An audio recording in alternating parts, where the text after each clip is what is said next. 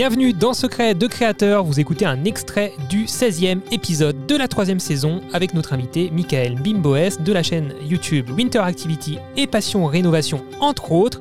Cet épisode est sponsorisé par la boutique Studio Sport.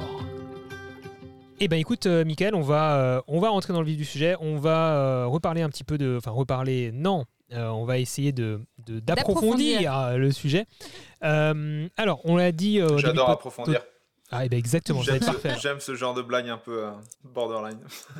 Alors, est-ce que c'est juste de dire que tu viens du monde du sport ? Tu viens du sport, c'est comme ça que tu as commencé sur YouTube, tu nous l'as dit, à d'abord faire des petits montages pour partager ta passion pour le ski freeride. Alors justement, pour découvrir ton travail et savoir un petit peu tout ce que tu faisais, je vais montrer aussi d'abord les vidéos les plus vues de ta chaîne. On a parlé brièvement de quelle chaîne du coup ? Juste Winter Activity ? Non, Winter Activity. Tout, en fait. Après FPV, ça t'intéresse un peu moins, Mylène, mais voilà, ça c'est plus déjà quand moi j'en fais, ça t'intéresse moins. Non, par contre, si Passion Rénovation, je suis restée bouche bée devant le timelapse. Le timelapse. Le premier ou le deuxième ? Parce que du coup, j'ai fait la première année en timelapse et la deuxième année en timelapse. Le premier. On n'a pas regardé le deuxième, je crois. Non, celui à 10 millions. Mais, quoi. Ah non, mais c'est le deuxième. Le premier, je crois, il fait 3,5 millions ou 4 millions. Ah, je sais plus, en tout cas, c'est celui où tu es à bas du mur au début quand même. Hein. Alors ouais, mais j'avais remis... pas bête la bête. J'avais remis un petit bout en mode previously. La première année, j'avais choisi les 15 timelapses les plus visuels de la première année. Ça marche bien, les timelapses, ça marche bien. Et ça avait très très bien marché. Mais c'est tellement satisfaisant à voir.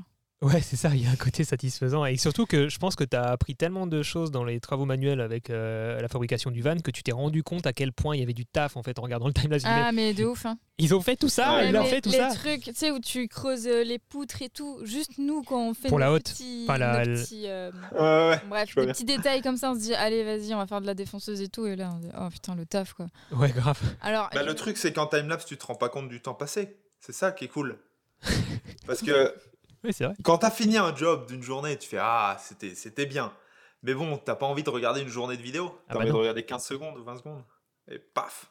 Putain, et là le taf dans le bois. La magie opère. Laisse tomber quoi. Alors, ce que je voulais dire, c'est ton rapport par contre à la vidéo, on le connaît, enfin je le connais un petit moment, on n'en a pas parlé.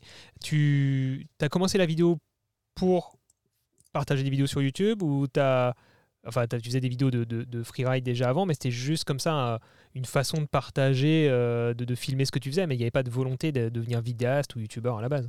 Si ? Non, je pense que il y avait un truc, c'est la famille et la culture, l'environnement, c'est vachement important. Et du coup, mon père, en fait, ses parents avaient des caméras avec, tu sais, du film là, des 8 mm ou des 16, Super 8, un truc comme ça. Et ça nous arrivait de regarder genre des vidéos de quand mes parents étaient enfants. D'accord. Et ils filmaient un peu les constructions. Enfin, c'est une anecdote pourrie parce que ça n'a pas du tout... C'est pas ça qui a fait en sorte que j'en suis arrivé là. Mais j'ai vu des images de mes grands-parents construire leur maison. Tu vois, avec genre la 2 chevaux utilisée en mode treuil, avec une deuxième jante soudée sur une jante pour pouvoir monter les sacs les sacs de ciment et tout à l'étage. Et donc, ça m'a pas inspiré. Mais mon père, derrière, avec la même culture, a filmé notre enfance. Et en fait, quand on avait, je sais pas, 7 ans, on s'amusait à regarder des vidéos de quand on avait 2 ans, quand on était en vacances. Et il a toujours eu des caméscopes et il filmait des moments un peu random de la vie, souvent quand on était en vacances, mais un peu quand on était à la maison, avec à rien faire, tu vois, genre la vie. Ouais. Le vlog de YouTube actuellement, ouais. Mes parents ils le faisaient un peu de manière naturelle pour garder des souvenirs quand ils seraient vieux ou comme ça. Et on a toujours un peu regardé ce qu'on avait fait de genre 5-10 ans avant. Et quand on était ado avec ma sœur, on kiffait se mettre des vidéos de quand on était enfant, quoi. Et puis on prenait les cassettes c'était de la bande magnétique là. C'était de l'onde. Bref, on est dans des on s'en fout. Un peu trop de technique là. Grave, trop technique. Mais après on est passé en mini DV. Du coup mon père avait une caméra 800 000 pixels et on filmait des vacances encore. Et quand je suis devenu ado, je me suis amusé. On se filmait un peu mutuellement et j'ai commencé à faire un peu des conneries. Mais c'était plus pour pour se souvenir, pour c'était logique pour quoi. Partager en fait, juste avec les copains, avec la famille quoi. Ouais, c'était devenu logique en fait de potentiellement sortir une caméra et juste filmer parce que ça se faisait dans la famille. Et... Grave. Et puis quand je suis arrivé au lycée, j'ai commencé à faire des courts-métrages qui sont sur la chaîne Winter Activity si t'as vraiment fouillé. Ouais, j'ai vu du doublage. Alors c'est pas toi qui doublage des 2 minutes du peuple. Oui. En fait, c'est du doublage inversé. C'est-à-dire que les 2 minutes du peuple, c'était une petite série qui était sur Europe 2 à l'époque et François Pérusse, il a fait genre 500 épisodes. Mais c'était que de la voix. Ouais. Mais de la voix hyper imagée avec plein de bruitage et tout, en accéléré avec des c'était hilarant, on a été bercés à ça. Et je sais pas comment on en est arrivé là avec mon voisin qui était mon meilleur pote, mais on s'est dit, viens, on filme avec la bande-son. On essaye de matcher en faire du lip-sync inversé, tu vois. Excellent. Mettre des images, en fait, sur... Ouais. Et j'étais étonné de tomber là-dessus parce que, justement, c'était aussi ce que j'ai fait, c'est que je suis allé voir les premières vidéos uploadées. Et j'ai vu que j'avais déjà eu cette démarche en découvrant ta chaîne, je pense, il y a quelques années, puisque j'avais déjà regardé la toute première uploadée, ça doit être une sortie freeride ou un truc du genre. Des trucs quand j'avais 15 ans. Qui commence par un effet stromboscope là, de plusieurs images. Dégueulasse. Mais les montages à l'ancienne, genre vraiment première pro. Mais c'était pas première. C'était même pas première, j'imagine. C'était un logiciel gratuit, mais j'étais trop fier avec un Pentium 3, 1 GHz. Écoute, j'ai fait les mêmes en skate. J'ai fait les mêmes en skate et mes premières vidéos de skate. Un jour, il faudra que je les sorte sur ma chaîne pour en parler. Ça doit être très très drôle de revoir mes vieux montages avec les transitions à l'ancienne. Non, t'en parles pas. Tu fais un montage avec ces images juste pour voir. Tu fais genre nouvelle vidéo. Attention. Je rajeunis. Je vais même pas demander, Jean-Gérald, je demande pas à mes invités, mais juste pour savoir par rapport à si on est de la même génération. T'es de quelle année toi? Si ça se demande. 86. 86 si, il l'a dit avant, il l'a dit, j'ai 36 ans. Ah putain, cette info m'a sorti de ma tête. Ans non, moi j'ai 34 ans. 34, j'ai 88, tu vois, donc on a 2 ans de différence, effectivement. Donc on est quand même dans la même génération. Même génération, ouais. Et ok, d'accord, donc tout est sur la chaîne. C'est marrant parce que les gens qui veulent savoir, ouais. Eh ben, ils vont regarder les premières vidéos de ski que je faisais. Je les ai publiées en 2006, mais elles ont été tournées en 2003. Ah oui. Et après, des petits épisodes, des petits sketchs. Des petits essais de sketch, ouais. Et avant que YouTube fonctionne, il y a un truc qui m'a quand même lancé et qui m'a poussé à continuer à faire des vidéos une fois chaque année, de faire des petits best-of et tout, 2007, 2008, 2009. C'était Zapiks. Zapiks qui était une plateforme spécialisée dans le sport extrême. Ouais, ça me dit quelque chose. Avec ski, surf, snow, skate et tout. Et c'était lié à Skipass, en fait, skipass.com, qui était un site, le site. Une tartiflette with trust. Une tartiflette with trust, of course. Mais c'est drôle parce que, genre 2005, je crois que c'était créé, 2005-2015, c'était Skipass. Il fallait avoir un compte Zapiks et il fallait publier. Et les vidéos, quand elles étaient mises en coup de cœur, elles faisaient 10 000 vues, au moins. Et c'était incroyable. C'était le top level des vidéos de sport extrême de l'époque. Donc, tu vois, en 15 ans, en 10 ans, maintenant, tu fais 100 000 vues. Les gens, ils font « Ouais, c'est bon, 100 000 vues, c'est pas non plus... » Le sponsor qui te demande « Vous faites combien de vues par an ?» Tu lui dis 2 millions. Ils font « Ah, c'est pas... Vous avez pas fait un buzz, quoi. » Par vidéo, ce serait bien, quoi. Mais sinon, bon, voilà, quoi. Non, mais on se rend pas compte du changement de paradigme qui a été en 10 ans, mais... C'est vrai que ça me rappelle mes années 2005-2006 quand j'allais aux Deux Alpes tous les ans, et c'était c'était ça, c'était la tartiflette. C'est Skipass, tu regardais la météo sur Skipass, tu avais un problème sur ton matos, tu es allé sur le forum, et c'était hyper actif, tout le monde répondait, c'était... On se faisait tracher, c'était le plaisir, quoi. Alors du coup, ta chaîne aurait pu se transformer en scène de sketch, en fait. Si c'est ça qui avait pris, tu vois. C'est clair. Aujourd'hui, on n'aurait pas du tout de sport sur Winter Activity. Non, mais imagine que les premières vidéos que je publie sur YouTube, c'est les vidéos directes de... Parce que le moment où je suis à la fac, enfin, en 2006, c'est ça. Si je publie les sketchs de 2 minutes du peuple et que ça commence à marcher... Parce qu'à l'époque, il y en avait quelques-uns qui sont sortis un peu comme ça et tout. Ça se trouve, j'aurais fait du court-métrage. Ouais. Parce que j'ai eu vraiment une grosse année en licence où j'ai rien branlé. Et je faisais que des vidéos avec mon pote qui venait de finir ses études et qui était au chômage. Et du coup, on a vraiment... Genre, on faisait des dominos, des enchaînements là, mais genre dans tout un étage de 150 mètres carrés. Excellent, trop bien. Avec des billes de billard qui arrivaient, qui faisaient tomber des trucs. Pendant 3 minutes 30, ça faisait le truc qui tombait. J'ai pas retrouvé cette vidéo, je crois que lui, il l'a. Mais genre, on a filmé des trucs qui font encore des millions... Enfin, des choses où tu mets un bon titre et une bonne vignette putaclic et ça fait des millions de vues, quoi, aujourd'hui, c'est ça. Mais parce que c'est prenant, tu sais pas si ça va s'arrêter et tout. Ouais. Et puis maintenant, tu sais que ça va au bout. Mais à l'époque. Ouais. Alors attends, du coup, parce qu'en fait, ce qui m'a... J'ai regardé aussi un petit peu, parce que j'ai pas regardé toutes tes vidéos, mais je me suis demandé si tu faisais... si t'avais fait d'autres formats, alors hormis les formats un peu plus anciens, à fond.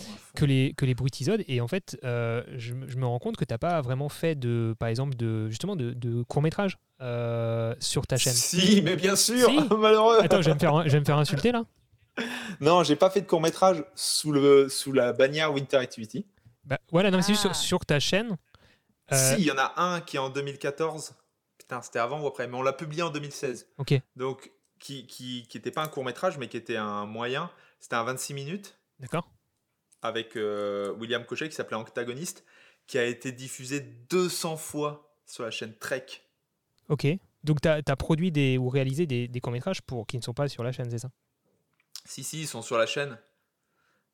Il fait 100 000 vues, ça s'appelle Antagoniste, c'est le moyen. J'ai des courts-métrages. Ouais, des courts-métrages. Des petits courts-métrages complètement what the fuck. Faut fouiller, faut aller chercher les petites vignettes un peu originales et tout. J'ai produit des petits courts-métrages. C'est quelque chose que tu aurais aimé faire plus ? Enfin, parce que c'est une autre façon de réaliser, quoi. Oui, mais j'aime bien faire le court-métrage efficace. Ok. Pas de réunion d'écriture. Ok. Pas de script. Pas de... oui, efficace, oui. Pas de... Comment ça s'appelle ? De scénario. Ok. C'est-à-dire, tout est dans une tête et c'est parti. Tu fais confiance à la personne, tac, tac, tac, ça avance, ça machin. Ah ouais. Ah ouais. Du freestyle. Je suis adepte du one shot et de l'impro, pas de l'impro, mais ouais, de l'impro, on va dire de l'impro maîtrisé, quoi, de l'impro, enfin de la spontanéité, peut-être. De la spontanéité, à fond spontanéité, ouais. Ok, d'accord. J'en ai un, mon gars, pépite. Comme tu disais tout à l'heure, pépite avec les musiques, ça s'appelle Suspense. Ouais. C'est sur la chaîne Winter Activity, ça n'a rien à foutre là. Okay. Mais c'était un kiff. Et il y a Rémi, du coup, qui était à la base avec nous la première année. Et du coup, c'était avant. C'était genre juste avant qu'on lance vraiment la série Winter Activity, où il y a, pour répondre à ta question, d'ailleurs on s'égare, deux concepts. Il y a le brutisode et le Winter Activity épisode avec voix off, qui au fil du temps est devenu...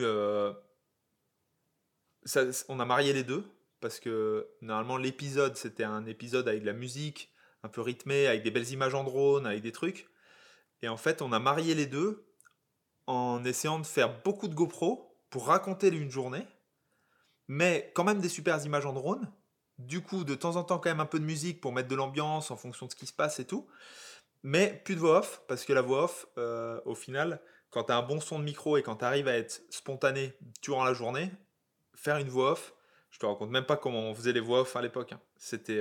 Alors j'en ai vu, vous étiez trois et enfin effectivement et. Ouais, on était trois. C'était quand même un petit sketch que vous faisiez et puis ça, en vrai ça marchait bien. Enfin ça marchait bien, mais c'est vrai que c'est pas évident de commenter des images GoPro. J'imagine que c'est pas toujours. Vaut mieux. Enfin on sait que c'est toujours une tannée de devoir tout faire en post-prod, donc vaut mieux avoir du bon son et des bonnes interactions directement sur le terrain. J'imagine c'est toujours plus plaisant, quoi. Oui. Et en fait, je me suis rendu compte que à la fin, on avait de moins en moins de temps pour dire, pour créer la voix off. En fait, au début, je faisais un épisode, il y avait quasiment de la musique tout le long. Il y avait pas beaucoup de. Du coup, en montage, avant, on avait de la place, de ouf. D'ailleurs, je me souviens d'une fois où moi, je faisais mon montage sur mon ordi portable et j'allais enregistrer la voix off avec Solène et Julie en général. Et on s'est retrouvés des fois à devoir sortir un épisode. Julie, elle était au boulot sur un magasin à Courchevel. Je montais à Courchevel avec Solane. On s'asseyait dans un coin du magasin, par terre, avec l'ordi portable, avec un micro, fait brancher. Et on était là, tu veux parler ? Bah ouais, vas-y. Attends, je mets play. Hop, et on enregistrait direct sur la timeline de première, mais vraiment le pire setup, quoi. Ah, mais ça fait le taf. Et ça m'a fait vachement progresser sur le traitement du son. Le fait d'avoir des sons pourris en GoPro, ouais, d'avoir des sons pourris dans les micros, et en fait, je pense que c'est ça qui fait un peu la diff aussi, c'est tout le temps que j'ai galéré à essayer de récupérer des sons pourris et réorganiser des rushs pourris, globalement. Du coup, ça m'avait fait vachement progresser sur la réalisation pour que maintenant, j'ai plus besoin de le faire en post-prod, je le fais en amont. Ok, d'accord. Ce qui fait que tous ces efforts-là, en fait, ont rapidement payé pour Winter Activity. Ça s'est passé comment, le développement de la chaîne? C'était en gros, c'est vraiment 2017, j'ai l'impression, où tu as lancé... Ah ouais, mais attends, tu m'as posé une question sur les autres concepts. Oui, vas-y, continue. Très vite à ça. En fait, avant Winter Activity, avant que ça fonctionne, je faisais un peu des choses plutôt de mon côté. Et parce que j'étais pas à Courchevel, j'étais pas avec Solène, il y avait moins de dynamique de groupe. Je faisais beaucoup de choses avec William, avec qui j'ai fait Antagoniste, le premier court-métrage de 26 minutes. Mais lui, de son côté, il était avec les bioskieurs, qui était un autre groupe, parce qu'on était un peu en mode groupe de skieurs. Il y avait les White Life aussi, genre sur les mêmes zones. Et moi, j'étais tout seul, parce que... je sais pas pourquoi, mais j'avais peut-être besoin de personne. Le canard boiteux. Le truc de mon côté. Et chaque année, je crée une nouvelle chaîne YouTube. Enfin, pas une nouvelle chaîne YouTube. Je crée un nouveau concept. Du coup, ça a commencé en 2008 avec... J'ai honte de ce titre. Mais c'est pas le mien. C'est ma copine qui bossait dans le marketing à l'époque qui avait réussi à me convaincre. Et ça s'appelait Bimbo Star. Ok. Attention, on est où là ? Attention, oui, effectivement. Attends, il y a dossier quand même. Et c'était quoi le concept alors ? Le concept, c'était des images de ski. Mais ça s'appelait Bimbo Star, quoi. D'accord. Et Bimbo Star 1, Bimbo Star 2, Bimbo Star 3. Et les titres sont toujours... Non, mais en 2008, ça passe. En 2008. Dailymotion. Coup de cœur sur Dailymotion, enfin page d'accueil sur Dailymotion, je fais 10 000 vues avec le premier épisode. T'as 10 000 vues sur Dailymotion, c'est énorme. Mais ouais, mais à l'époque, en 2000, je te parle de ça, en 2008. Ok. 2008, première année. Bon, alors du coup, c'est pas 2017, quoi. C'est vraiment, ça a été progressif depuis bien. Après, il y a eu ce podcast. Après, il y a eu, enfin, je te dis, il y a eu genre plein de concepts différents. Ok. Et donc, ça a évolué pas mal par rapport à ça. Je me souviens plus, mais il y a eu d'autres concepts. Il y a des dossiers, mon pauvre, sur Internet. Tu trouves des trucs. Bon bah écoute, les gens qui nous écoutent pourront fouiller et nous feront un petit résumé de tout ce qu'ils ont trouvé, hein, en story. Et après Winter Activity, forcément, le premier épisode, il y avait une grosse image d'avalanche. Donc c'est ça qui a genre on a fait 10 000 vues assez vite, alors que YouTube c'était vachement dur à l'époque normalement, même en 2016. Hein, quand t'avais 5000 abonnés, c'était dur de faire 10 000 vues. Et la première année, elle a dû faire 50 000 vues, je pense. D'accord. C'est ce premier épisode. Du coup, c'est ça qui a un peu lancé la série quand même. D'accord. Et c'est comme ça que tu t'es fait connaître plus par la communauté, plus par le grand public, du coup, parce que j'avais ma petite notoriété au niveau du ski freeride. Ok. Grâce à Zapiks, grâce à Skipass, grâce aux compétitions, il y avait 10 000 personnes qui me connaissaient, quoi. D'accord. Okay. Et derrière, ça pour le coup, je crois que c'est 2017. Hein, j'espère ne pas me tromper. Ça, cette fois-ci, tu lances Passion Rénovation. Après, donc, ouais, dans cette idée de partager une autre de tes passions, donc qui est donc la rénovation. Oh là là, on l'a bien compris, c'est dans le titre. Pour le coup, tu t'es pas foulé. Et le titre là, n'empêche, il y a les hashtags Passion Rénovation sur Instagram qui marchent de ouf.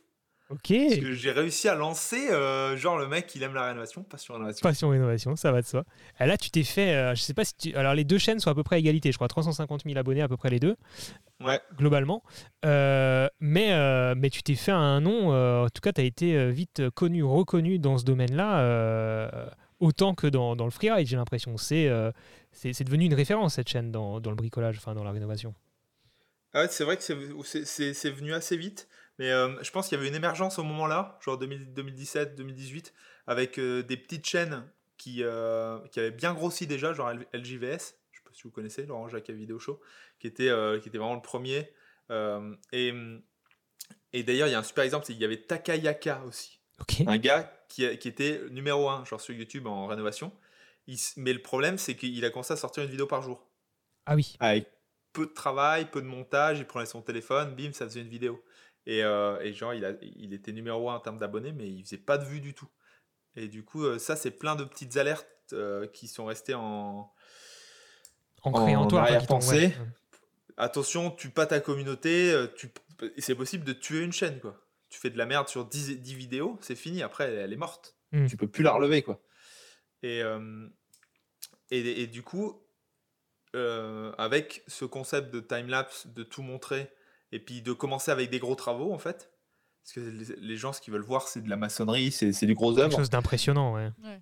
J'ai acquis une notoriété qui n'était pas du tout méritée, parce que j'avais rien fait que détruire. C'est vrai. La première année, j'ai fait que tout péter.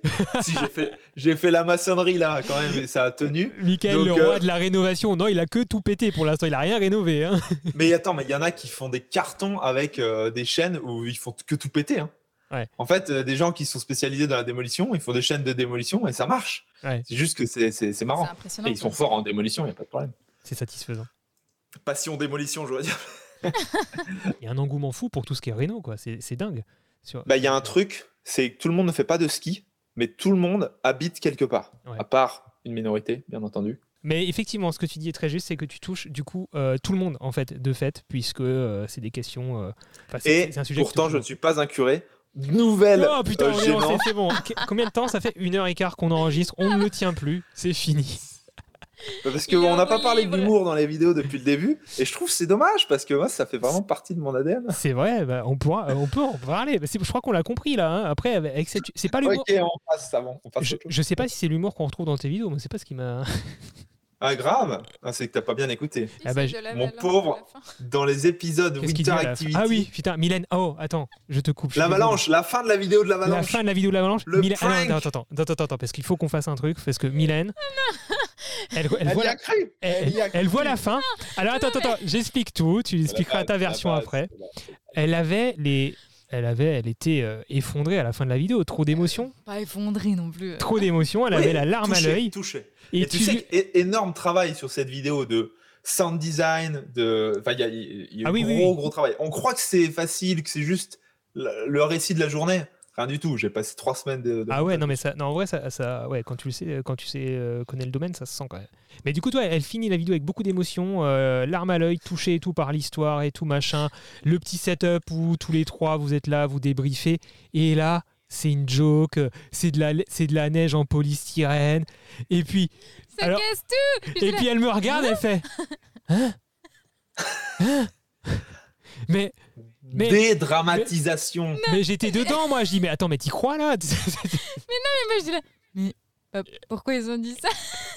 J'étais à fond. Pourquoi ça fait ça du coup? Trop bien. Donc ça a très bien fonctionné. Ouais. Ça a trop bien fonctionné parce que nous on était là et c'est bon, personne va y croire. Mais à part Mylène. Petite aparté. Je suis un gros consommateur de YouTube. Du coup, je suis plein de choses. Et il y a une chaîne qui a explosé genre dans les 6 derniers mois ou la dernière année. Ça s'appelle Farine de Blé. Il fait de la mécanique. Ok. Et il fait de la mécanique auto. Il booste. Il achète des vieux véhicules à la déchetterie, genre 500 €. Et il leur fait sortir 400 chevaux, 500 chevaux, 600 chevaux, 700 chevaux. Et donc, il fait un gros travail de refonte et tout, mais qu'avec des pièces cheap. Tu vois, la plupart de ses pièces, bon, plus maintenant, parce qu'il a beaucoup de sponsors maintenant, mais à l'époque, il les prenait à la déchette et tout, c'était vraiment classe. Et dans un de ses derniers épisodes, il fait un prank à la fin qui ressemble trop. Je l'ai vu, j'ai fait « Oh !» Et il fait genre c'est un gros connard et il y a le réal qui dit oh, c'est bon coupé merci tu peux y aller. Ah putain c'est vraiment un con et tout, et il se barre en Lamborghini alors que il a que des vieilles bagnoles pourries chez lui, ce qui montre c'est des vieilles bagnoles pourries, et il se barre en Lambo et j'ai trop kiffé quoi. Il y a des gens qui ont cru, je suis sûr. Mais bien sûr. Et en tout cas, voilà, effectivement. Alors, en tout cas, de la détente, de l'humour, de la bonne humeur, ça, il y a à fond dans tes vidéos. Donc, on essaye. Mais je pense que voilà, ta personnalité, elle fait vachement partie du succès de. Enfin, je sais pas, c'est à toi de me le dire. À quel point tu penses qu'il faut avoir, d'une façon générale, une personnalité forte tu as dit avant un petit peu surjouer aussi. Alors, je ne sais pas si ça te concerne toi, parce que j'ai l'impression que c'est quand même vachement dans ton caractère de base, ou les personnes justement qui sont avec toi. Mais à quel point, tu vois, c'est important d'oser mettre en avant une personnalité, de faire en sorte que les gens te suivent, t'apprécient toi avant d'apprécier le contenu aussi. Est-ce que tu le subis ça, ou est-ce que tu l'as joué cette carte? Est-ce que tu en as eu conscience? Le truc, je pense que soit t'es toi-même et t'as une personnalité qui est intéressante à regarder, qu'elle soit très timide, très en retrait. Il y a des ça me fait penser à Léopold sur YouTube qui fait que des vidéos gênantes. Mais c'est gênant. Mais genre, moi, ça me dérange de les regarder, mais je les regarde quand même. mais c'est vraiment gênant. Et sa personnalité, dans la vraie vie, sûrement pas complètement ça, donc il joue quand même son petit rôle. Mais si tu t'inspires de ta personnalité et que tu l'exacerbes pour qu'elle en devienne intéressante, je pense que c'est une vraie clé, à moins d'être un acteur de ouf, avec une stratégie marketing de ouf, avec des moyens un petit peu derrière, et de sortir ton épingle du jeu comme ça. Mais je pense que le plus simple, c'est de faire un truc qui te ressemble. Tu penses que n'importe qui a cette capacité de faire ressortir une personnalité que les gens ont envie de suivre? Je pense que chez tout le monde, il y a des choses super intéressantes et que n'importe qui pourrait réussir à montrer sa vie de manière passionnante. Ouais. Parce que la dernière fois, j'ai discuté avec un mec qui était chef cuistot, qui a tout lâché pour devenir... pour travailler dans la sidérurgie, revenir dans l'industrie lourde et tout. Et il me raconte comment il sort 1000 tonnes d'acier inoxydable par jour et je trouve ça passionnant. Ouais. Et en fait, je pense qu'il n'y a pas de secret sur ce qu'il faut faire pour intéresser les autres. Je pense qu'il faut juste parler de sa vie de manière passionnée, de parler de ce qui nous intéresse. Et puis... Ça se transmet facilement. Pas facilement. Il y a un bon taf, tu l'as dit aussi derrière, de mise en abîme via le montage, via effectivement et potentiellement de la voix off, du storytelling, toujours un petit peu pour emmener le spectateur dans une aventure. Et ça, c'est vrai que ça, c'est la surcouche, quoi. Après, il y en a qui s'en passent. Hein. Quand je vois toutes les bouses sur YouTube qui marchent quand même, il y en a beaucoup qui s'en passent. Et des fois, je me dis, je me fais chier pour pas grand-chose, mais c'est comme je disais au début, j'ai envie de créer ce que je vois pas. Ouais. Du coup, j'essaie de faire le mieux possible pour que quand je regarde, ça m'arrive pas souvent, mais des fois je regarde des vieilles vidéos et je vois la différence. Quand c'était genre notre première stagiaire qui faisait les montages, je repassais tout le temps derrière. Hein. Je repassais genre une journée, 2 jours derrière pour corriger et tout. Mais je le vois que... C'est pas la même énergie au montage, tu vois l'énergie. C'est un truc de ouf, mais c'est plein de petites choses, des petits trucs. Et je pense que ça reflète bien aussi la personnalité du réal que d'être vraiment là au montage pour que ce soit... Et la voix off qui peut beaucoup sauver. Ouais, mais la voix off, ça te sauve de tout, c'est trop bien. Et puis c'est une autre surcouche de créativité. Ouais. En fait... Si sur le moment, t'es pris un peu dans l'ambiance et tout, ça nous a sauvés pendant longtemps et je m'en amuse encore de temps en temps. Il y a 2-3 ans, je refaisais des fois des petites voix off où j'imitais d'autres gens, où je prenais d'autres voix et tout. Mais c'est vraiment à froid où tu peux te dire là je vais faire d'autres blagues et tout et ça revient. Alors que t'es pas pris dans une activité, genre quand t'es pris dans le ski ou quoi, faire des blagues, et ça te demande vachement de prendre du recul, d'essayer de comprendre comment ça se passe au niveau global et de rebondir sur des choses. Ouais. Quoi, te projeter dans ton montage sur le terrain pour te dire ok là ce serait intéressant d'avoir ça, de faire une petite blague, de machin. Ouais, ou alors de faire des vraies blagues de dialogue et tout, mais ça demande d'être vraiment attentif à ce qui se passe et tout et d'avoir de la disponibilité au niveau mental, ce qui est pas tout le temps le cas quand on fait ce qu'on fait. Ouais, t'es occupé à réfléchir à autre chose.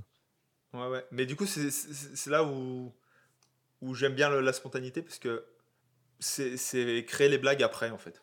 Ok. Et dans tes montages, c'est con parce que tu nous as dit que c'est pas ceux qui marchent le mieux sur ta chaîne, ceux de parapente, mais moi c'est ceux qui me marquent presque le plus. Ouais, mais c'est parce qu'il n'y a pas de blague, il n'y a pas trop de blagues. Il n'y a pas de blague, mais c'est vachement dur en parapente. Non, mais comme je... Oh l'oiseau, non. Ouais, c'est ça. C'est un avion. Oh ouais, un avion. Ouais. Non, mais il y a tu entrecoupes. Putain, effectivement, blague pour le prochain épisode de Parapente. Ce serait pas mal. Elle est dans ma tête. Si tu refais des épisodes de Parapente. J'en ai deux. Les meilleurs épisodes de Parapente de la chaîne, ils sont tournés. Ah. Ils sont prêts à monter. J'ai même une V1 sur un épisode. C'est le gros triangle où je fais 220 km pour aller machin. Je le boucle, j'arrive à le faire. Ok. Et c'est trop bien parce qu'à un moment, je manque de vraiment me faire mal. Genre, je suis au ras du sol et il y a l'aile qui fait voilà. Et pas bon. Et l'épisode suivant, c'est je vais au Mont Blanc et j'arrive à survoler le sommet. Non. Alors que je l'avais pas réussi depuis 3 ans et que c'est interdit en plus et tout. Du coup, c'est vraiment genre les deux meilleurs épisodes, ils sont là tournés. Mais je pense que je vais attendre l'année prochaine, genre après avoir bien boosté la chaîne tout l'hiver. Okay. Pour les publier, genre pour pas que ça plombe trop, quoi. Parce que là, si je les publie cet automne, c'est mort. Ah ouais. Quand t'as des pépites comme ça, t'as la patience d'attendre. Waouh. Et quand tu reviens dessus, même si c'est 6 mois, 1 an après, t'as toujours le même enthousiasme par rapport à la vidéo? Je pense que je suis même plus enthousiaste que quand tu le montes le lendemain ou le surlendemain ou la semaine suivante, tu te souviens. Et là, je sais qu'ils sont bons. Je sais qu'ils sont bons, ils sont dans la boîte et tout. Et quand je vais les monter, genre, je sais pas quand, peut-être cet hiver, je vais redécouvrir les trucs et je vais faire genre... Ah, ils sont pas... Ça, c'est un bon épisode. Ils sont pas montés. Ouais. Non, ils sont pas montés. Il y a une V1, mais elle est pourrie. Enfin... Ah, donc tu vas te reprojeter dans le montage, les rushs et tout. Wow.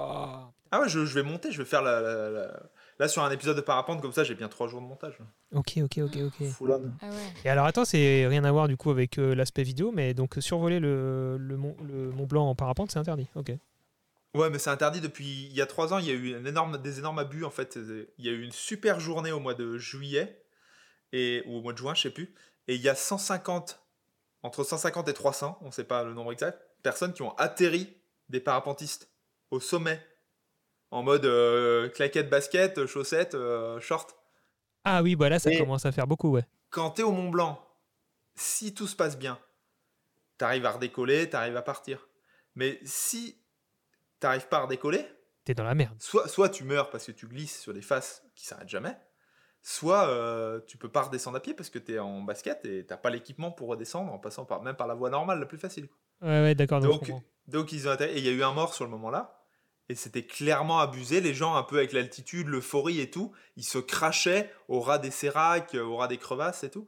Donc le maire de Saint-Gervais, qui est responsable de toute la partie Mont-Blanc, et il a dit interdit survol du Mont-Blanc. Et pause, surtout pause. Ouais. Mais en fait, tu peux être... T'as le Mont-Blanc qui est comme ça.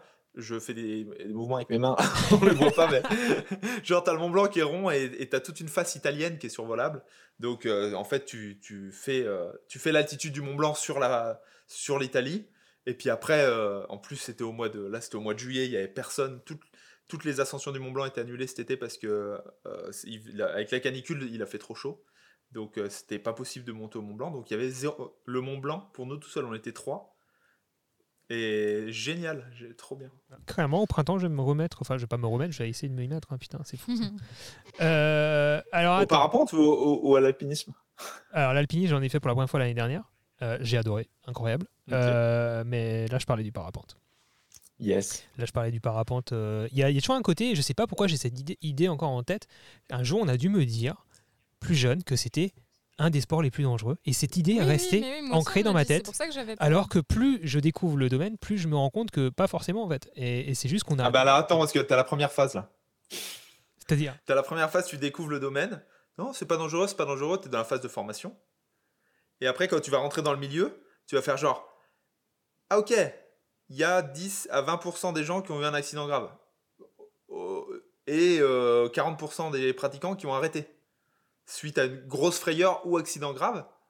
Donc, en termes de mort, on est sur une faible accidentologie faible. Mais en termes de paraplégique, on est quand même sur... c'est plus risqué que de faire de la trottinette, quoi. Même si la trottinette, je dis pas que c'est pas dangereux. La trottinette avec les voitures, ouais, ça doit être pas mal. Grave. D'accord, non, c'est pas tellement une idée reçue. C'est quand même un sport où il y a pas mal d'accidents, souvent de gens qui se rentrent dedans ou des conneries comme ça, non ? Non, tout dépend comment tu le pratiques.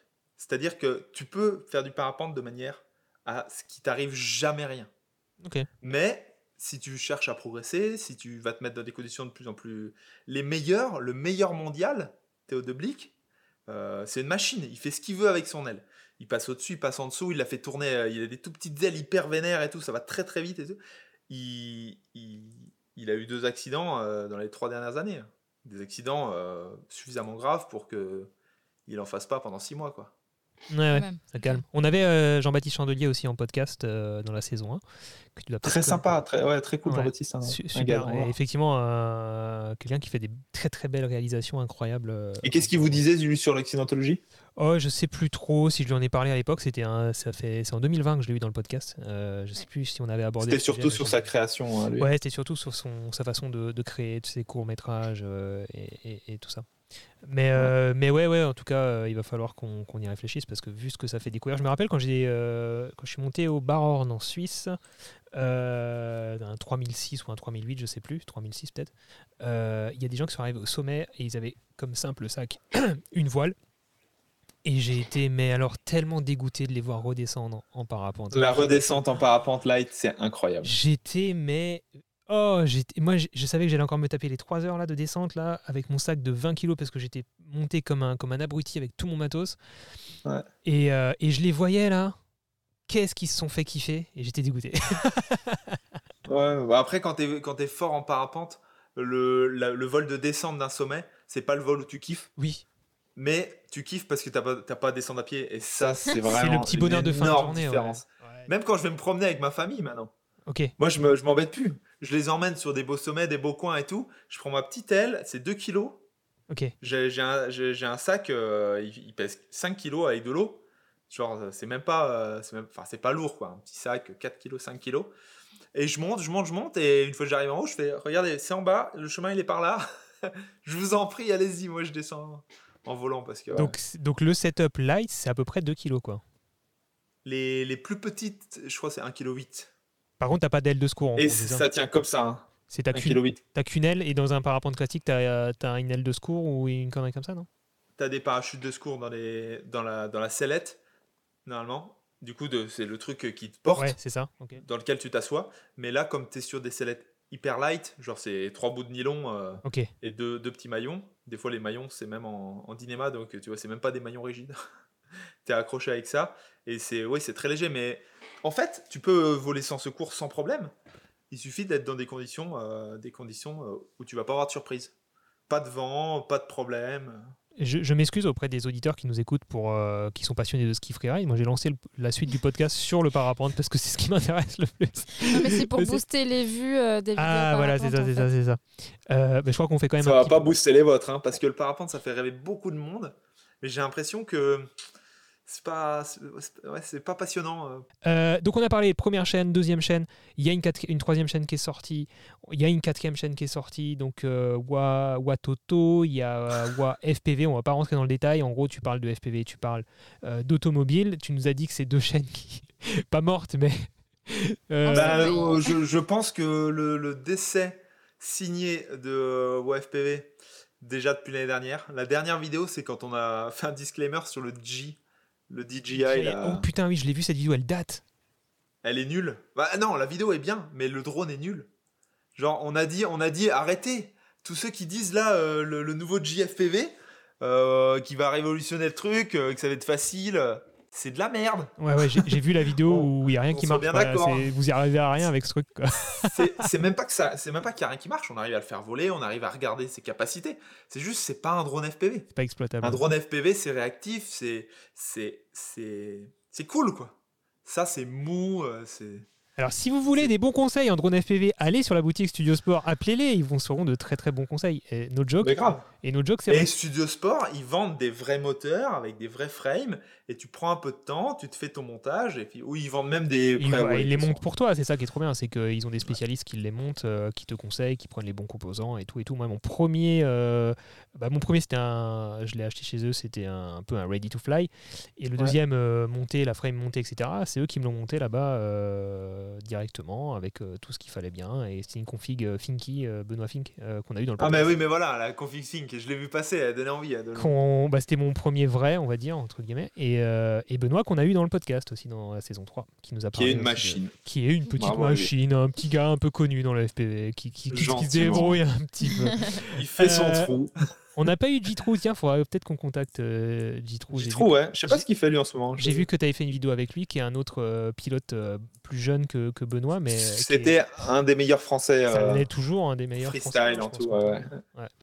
Mais il faisait des études, hein, donc je crois qu'il a un peu dû mettre en stand-by sa carrière de FPV pour faire des études d'ingénieur, parce qu'il en a dans le cerveau. J'en ai strictement aucune idée, je crois que je ne lui ai jamais, parlé. Mais voilà, on verra ça. Et donc, ok, FPV, effectivement, on est sorti un petit peu peut-être de la tendance FPV. C'est vrai qu'il y a. Non, mais c'est juste qu'en fait, on avait un super bâtiment de ouf chez nous, un bando, c'est-à-dire un bâtiment abandonné. C'était 3 magasins qui avaient été éclatés par une grosse chute de pierre, parce qu'il y a la montagne juste derrière, il y a un pan de falaise qui est tombé, et genre des rochers de 60 tonnes qui ont éclaté un garage automobile, un vendeur de carrelage et tous les trucs, et puis un autre bâtiment où ils vendaient des meubles en bois. Et donc il y avait pendant 3 ans tout fermé, mais bon, tu pouvais y accéder quand même, et c'était le terrain de jeu de ouf pour faire du drone. En fait, on a même pété des murs pour faire des trous, pour créer des circuits et tout, d'un bâtiment à l'autre. C'était genre le début de WFP, c'était ça.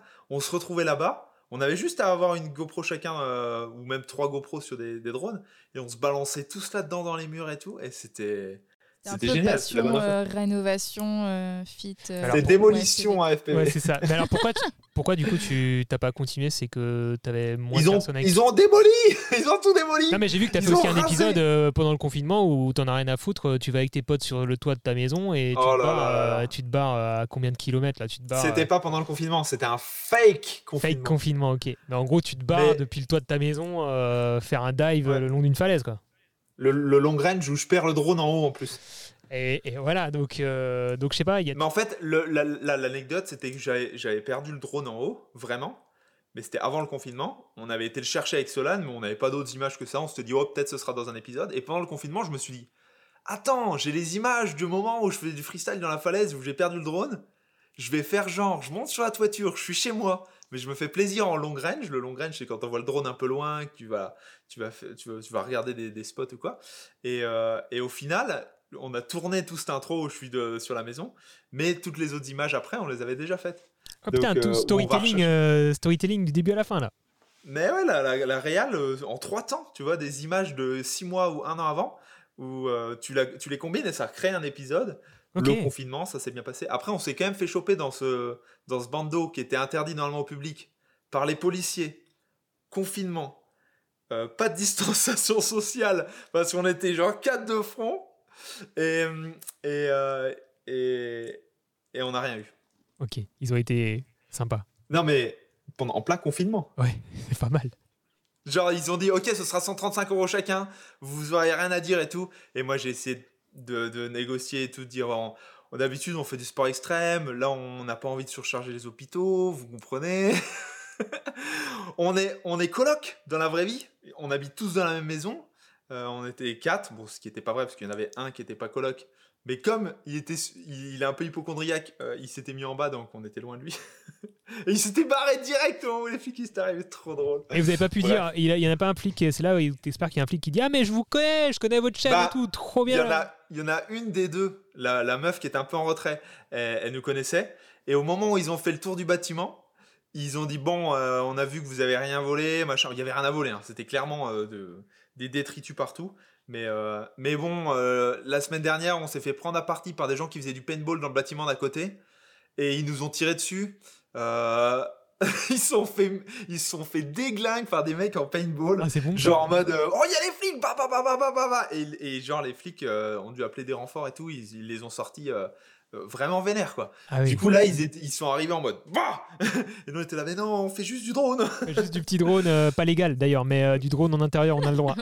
Si à l'époque il n'y avait pas les lois encore. Ok, et tu nous as... je recentre le sujet. Bordel, on pourrait parler pendant des heures de tous ces sujets qui nous passionnent. Je recentre le sujet sur les réseaux sociaux. Ouais, bah, j'imagine. T'as évoqué Facebook en début de podcast. Dis-nous en plus. Ouais. Facebook, en fait, j'avais arrêté Facebook en 2000, je sais pas, il y a 4 ans. J'avais fait genre, oh là là, ce réseau-là, il y a plein de pubs, j'y trouvais plus mon compte, je m'en sortais pas, j'arrivais pas à suivre les gens qui m'intéressaient. Donc j'avais genre boycotté complet. Ouais. J'avais plus rien fait. J'avais une page et puis un profil perso qui. J'avais une page avec 5000 abonnés peut-être, ou un truc comme ça, peut-être 15. Et du coup, j'avais tout boycotté. Et il y a une boîte qui m'avait contacté en mode bah, vous faites plein de vidéos. Studio 71, elle est connue dans le milieu. Je crois il y en a deux. Ouais, il y en a eu deux. Il y en a une des deux qui m'a contacté. Elle contacte tout le monde. Je sais plus qui c'est. Et j'ai fait. De toute façon, j'ai boycotté. Et il me disait on fait 50-50. Vous n'avez rien à faire. On gère toute la partie. La partie publication, montage, on fait les sous-titres, on change de format et tout. Et donc, j'ai fait ça. Et pendant 2 ans, je prenais 50% des revenus et ça nous a rapporté vraiment de l'argent, quoi. Parce qu'en 2 ans, ils ont publié 3 fois toutes nos vidéos. Okay. Donc, ils ont posté, reposté, reposté. Genre, ils faisaient vraiment de... Ouais, Pour nous, c'était un peu... C'était pas très intelligent en termes de, tu vois, de communauté. Ouais. Et c'est pas ce que tu cherches sur Facebook, du coup, quoi. C'est pas ce que eux cherchaient sur Facebook. Que, ouais. Mais du coup, ça nous a... Et on est repassé en interne, là.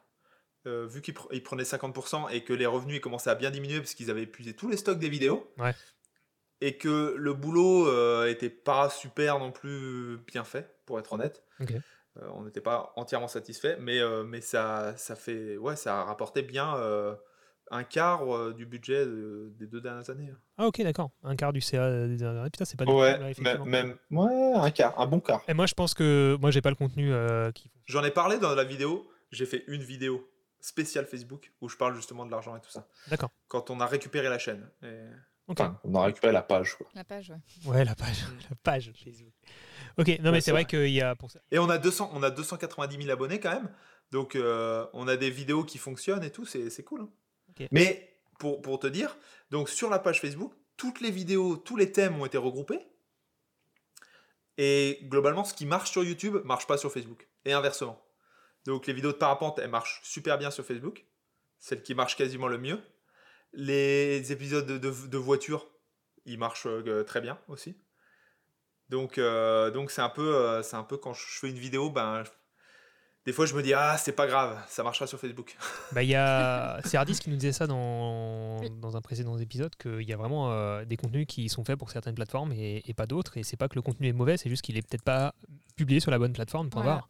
Ouais. Et du coup, ça se retrouve ici. Très intéressant. Exact. D'ailleurs, je t'ai même pas demandé en début de podcast si c'était ta principale activité, en fait, la création de contenu, si tu vivais de ça ou si tu avais en fait un autre métier à côté. J'en sais rien. Eh ben non, du coup, je n'ai pas d'autre métier, mais comment dire ? Comme j'ai investi pas mal dans l'immobilier. Enfin, j'ai pas investi, j'ai acheté pour moi, j'ai rénové, j'ai revendu, j'ai réacheté, j'ai rénové, je loue. Du coup, j'arrive à me dégager un petit SMIC en comment ça s'appelle ? En revenu locatif. Ouais, ok. Donc c'est ça qui m'a permis de vraiment me mettre à fond sur la vidéo, me dédier. Et essayer de payer correctement les gens et tout, ce qui clairement à notre niveau et dans notre milieu est pas possible. Mmh. Ouais, bah oui, c'est dès que tu veux t'entourer et que t'es youtubeur, faut déjà en dégager des, enfin, faut en faire des vues, quoi, pour. ouais, grave. Et puis nous, tu vois, l'hiver, c'est des équipes quand même conséquentes. Si tu veux avoir un mec polyvalent qui est capable de te filmer en drone, de te suivre en montagne. Parce que où on va, c'est quand même pas des endroits très accessibles. De descendre en ski de manière autonome, parce que quand on est en bas, on va pas, tu vois, on peut pas au niveau sécu assurer pour lui. Faut qu'il soit. Enfin, là, on est sur des minimum 500 la journée, quoi. Ouais. Et tu fais une annonce là actuellement pour chercher du monde ou ça va? On sait jamais. Hein, non, mais du coup, on bossait avec Ulysse qui était coloc pendant 2 ans à la maison, qui était chef op, qui s'est formé en drone FPV. Qui faisait un peu aussi de la post-prod, mais il a un peu atteint ses limites.